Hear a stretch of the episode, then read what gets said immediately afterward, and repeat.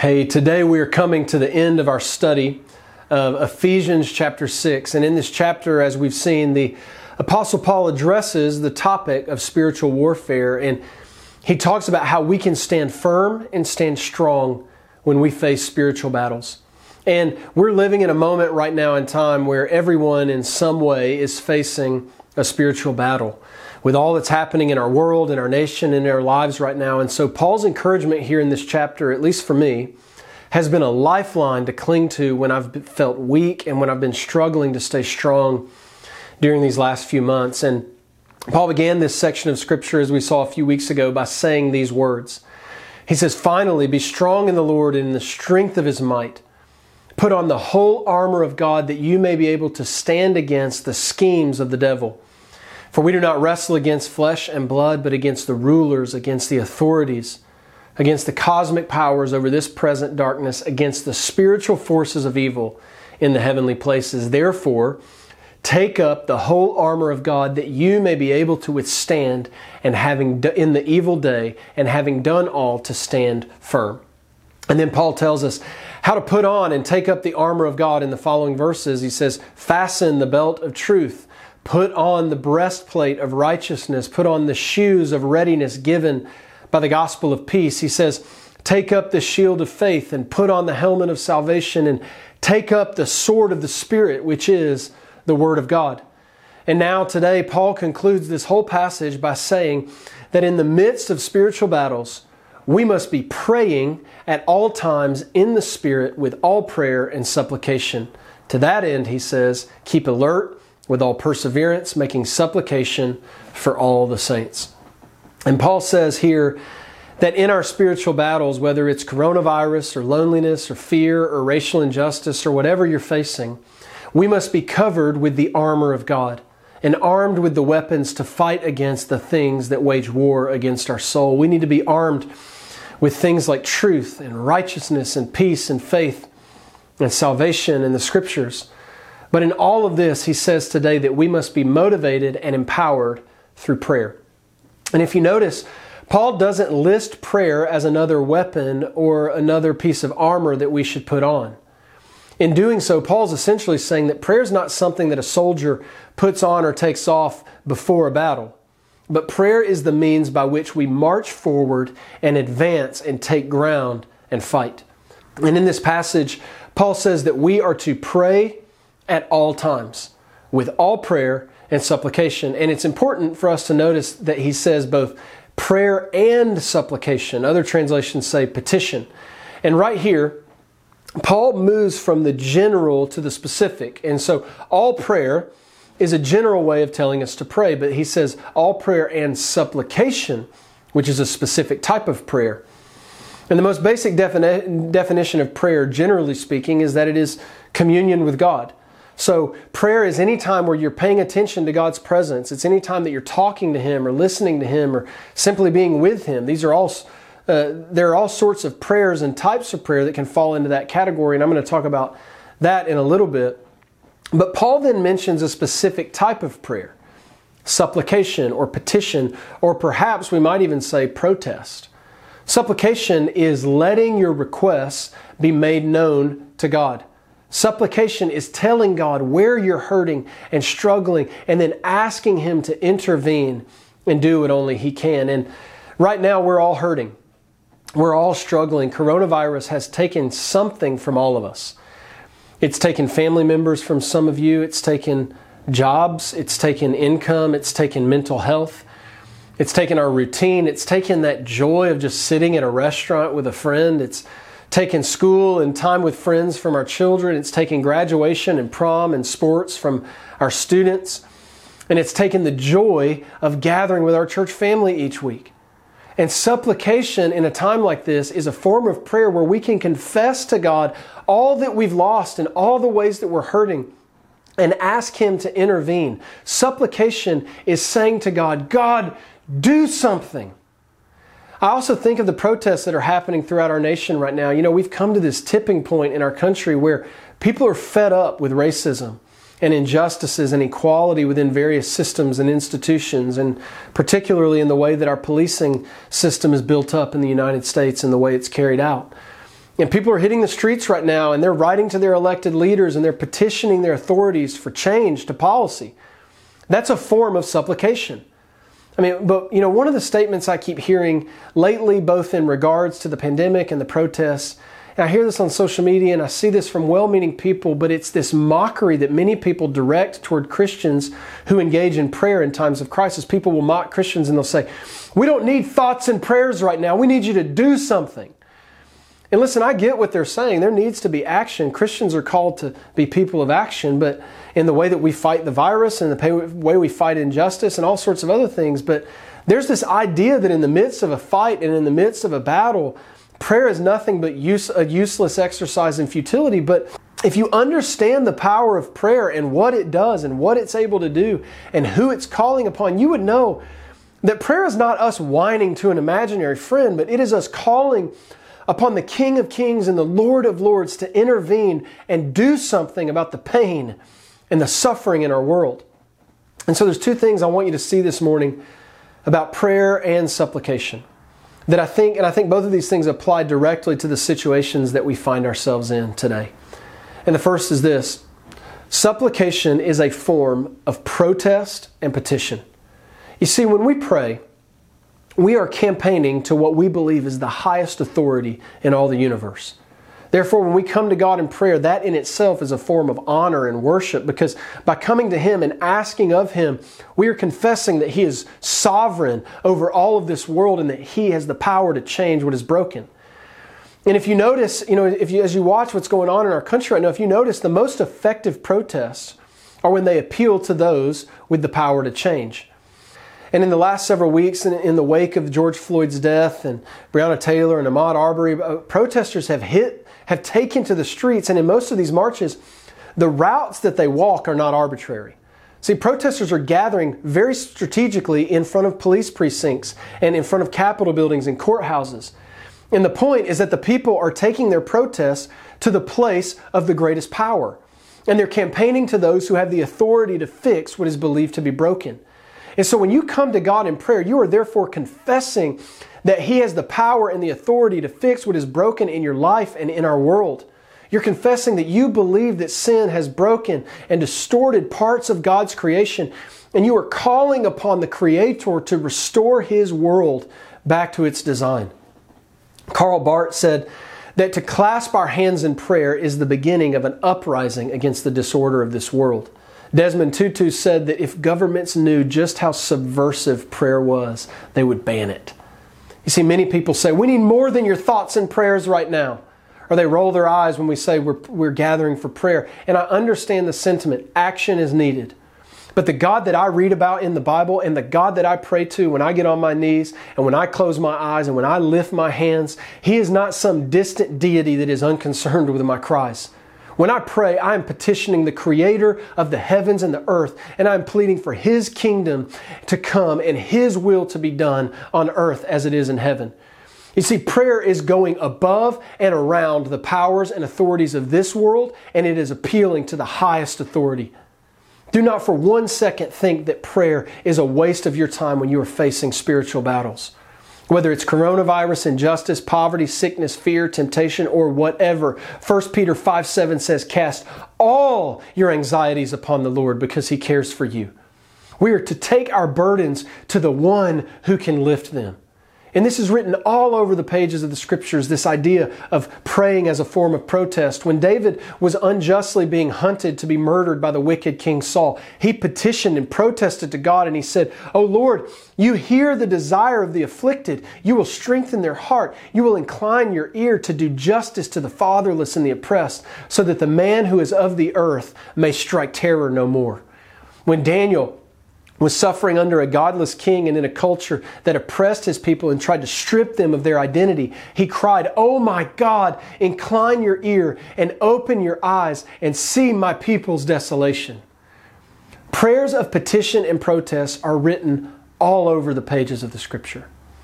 You know, when my wife and I were adopting our oldest son internationally, there was a point where there was a really long delay in our paperwork, and there were some geopolitical conflicts that were threatening the possibility of us finalizing our adoption. And all this time, our son was living in an orphanage, and every day spent in that orphanage was another day that he was not in a home with a family and with a name. And every day that he was in that orphanage was one more day where Rebecca and I had to walk past an empty nursery in our room and grieve the pain of being apart from our son. And that was a painful season. It was one of the most painful seasons of our marriage. And during that time, we got on our knees every single night on the floor of his empty nursery and we called upon God to bring our son home. And we prayed, God, you are the father to the fatherless. And you hate that children are suffering in orphanages. And you hate that children are born without a family. And your desire is to see orphans given a family and a home and a name and an inheritance. So, God, come through right now. Do your will and bring our boy home. Now, listen, my wife is one of the fiercest activists and advocates for orphans and foster children in, in all of the city of New York. She's a social worker for multiple adoption agencies. She counsels birth mothers through the challenge of the adoption process. She cares for them throughout their pregnancy and beyond.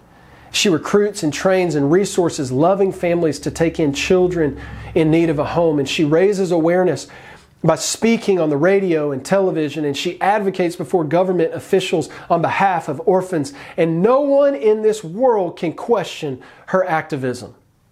But I'm here to tell you, as a front, up close, front row witness to all of her work, her moments of greatest advocacy were those days in our son's bedroom when she was face down on the floor, crying out to God and pleading for Him to do what only He can do. And it took persistence, months and months and months of persistent prayers. And sometimes that's what it's going to take in your life persistence in your prayers. But for us, God heard our cries and He brought our son home. Church, I want you to see that when you are in spiritual battles, time in prayer is never wasted time. Time in prayer is time spent petitioning the King of Kings and the Lord of Lords. And there's so much in our lives right now that is bringing pain and confusion and fear and anxiety. And supplication is a form uh, is a form of that of protesting what is broken in this world and petitioning a loving God to intervene and heal our lives and our nation. And Jesus said in the Gospel of Luke, Will not God give justice to his elect who cry to him day and night? Will he delay long over them? And the answer is no. So, people of God, take your request to God. Second thing I want you to see this morning is that when we face spiritual battles, it's in prayer where we experience God's presence in the midst of our struggles. You see, prayer is experiencing the presence of God. In this verse, the Apostle Paul says that we are to be praying at all times in the Spirit with all prayer and supplication. And for years, I've been so confused by that statement you know, I heard that and it's like pray at all times. I'm like, at all times? Like, how's that even possible? Like, nobody can pray all the time. And I read that and I thought to myself, you know, Paul maybe didn't mean exactly what he said. He's a preacher, so he's just trying to hammer his point. And but then I read that and it just keeps showing up all over the New Testament. Colossians 4 2 says, continue steadfastly in prayer. 1 Thessalonians 5:17 says that we're to pray without ceasing. Jesus himself says in Luke 18, he says, and he told the people a parable to the effect that they ought always to pray and not lose heart. You see, praying at all times is a command that runs throughout the entirety of the New Testament. And so at some point we have to wrestle with what does this mean? And I think the answer is within the text. The passage says that we are to pray at all times in the Spirit with all prayer. Some translations say all types of prayer. So, what does it mean to pray in the Spirit with all types of prayer? What does it mean to pray at all times? Just before Jesus was crucified, he told his disciples, He says, Look, guys, I'm going to die, but I'm not going to leave you alone. He actually says to them, It's better that I die, rise from the dead, ascend to heaven, and leave you than it would be if I stayed with you all this time. That's a hard statement for me to wrap my mind around because these disciples, they've been following Jesus for nearly three years and they spent every waking hour with him. They ate with him. They talked with him. They listened to him. They poured their hearts out to him. They laughed with him and joked with him. They enjoyed his friendship. And I'm sure that on many long journeys and many late nights, they simply just sat in silence with him. And they, all they knew was being in the presence of Jesus, and that changed their whole lives. And now Jesus says to them, Hey guys, I'm leaving, and that's a good thing for you. You know they've got to be confused. They're like, God, Jesus, how can that be a good thing? But he said to them, He said, I tell you the truth. It is to your advantage that I go away. For if I do not go away, the Helper will not come to you. But if I go, I will send him to you. And who is the Helper? The Helper is the Holy Spirit. And Jesus says, Look, I'm going to leave, I'm going to ascend to heaven, and then I'm going to send my Spirit to dwell within you. In Matthew 28 18 through 20, which we recite together every week, Jesus says that through His Spirit, He will be with us always, even to the ends of the earth. And you need to know that that is a promise that applies not only to His closest disciples, but to all of us who follow Him. If you're a follower of Jesus, the Spirit of Christ is with you. That means that just like Jesus walked with Peter and John and Mary Magdalene, He walks with you and with me. He is with us. So when Paul says, pray in the Spirit, he's saying recognize that the Holy Spirit of God is with you and you can enjoy His presence at all times. You know, I think we complicate prayer so much, don't we? And that's why we're so bad at it. We turn prayer into this rigid, Dear God, bless this day, and know thees and thous. And we think of prayer as something that we only do when we need to ask something from God or whatever. And, but prayer in the Spirit is simply recognizing that God is with us and communing with Him and enjoying and experiencing His presence. You know, it's been over three months since the coronavirus put us all in a lockdown. And for me, that means that I haven't seen my friends in quite a while. And last week, you know, some of the restrictions started to lift. And one of my buddies from our church called and he said, Hey, man, you want to come hang out? We can sit on my stoop, we'll social distance, and we'll hang out together. And so I was like, Yeah, sounds great. So I went over to his place the other night and we just sat on his sidewalk for three hours. And we just talked about nothing in particular, really, just whatever was on our minds. And some of it was meaningful. We talked about work, marriage, kids, our faith. But some of it was trivial. We talked about whether or not whether or not college football will happen this fall or who we think will win the NBA playoffs if they happen next month. But the point was the point was that we were together, experiencing and enjoying each other's presence and friendship. See, this was my friend. When I was on my way over to his house, I wasn't studying or rehearsing what I was going to say to him, and I didn't worry about making sure my language sounded just right when I talked to him. I just sat with him and talked about the things that were on my mind, and that was good for my soul to be with a friend. And this is an imperfect picture, but a picture nonetheless of what prayer ought to be with God. The Spirit is with us. And instead of trying to make sure that you're doing this thing called prayer correctly, Perhaps spirit filled prayer that strengthens us is simply sitting in the presence of God and talking about what's on our minds and our hearts. Perhaps it's just sitting in silence with Him when you don't have the words to say. Pray at all times in the Spirit with all kinds of prayer.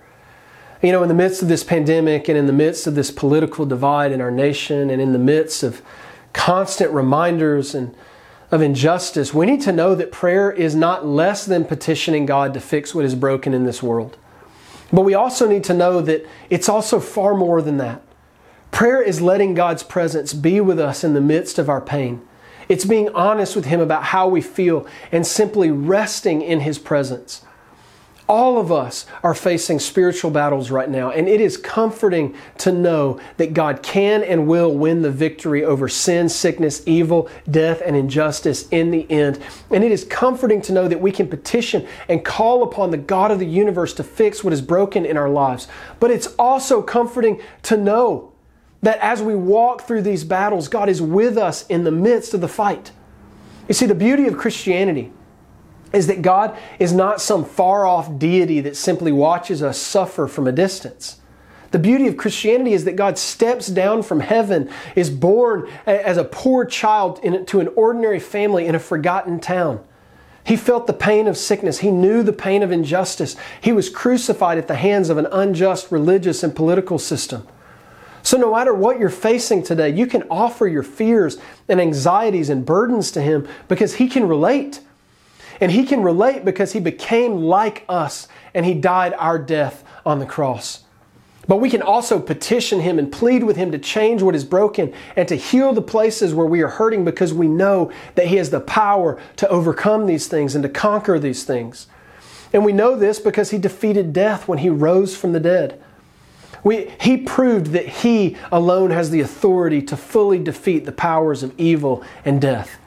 And so we fasten the belt of truth and we put on the breastplate of righteousness and we strap on the shoes of, feet, uh, of peace and we take up the shield of faith and we put on the helmet of salvation and we take up the sword of the Spirit with confidence because we know that whatever battles we are facing, Jesus has already won the ultimate victory. And in all these things, we pray we pray because we know that God is powerful. We pray because we know that God is good. And we pray because we know that God is with us. So we pray. We pray at all times in the Spirit with all prayer and supplication. So let me pray for you this morning, Crossroads. Father in heaven, we thank you that we have access to you. That because Jesus came and paid our, the penalty for our sin and died the death that we deserve, we can be reconciled to you and we can talk to you in prayer.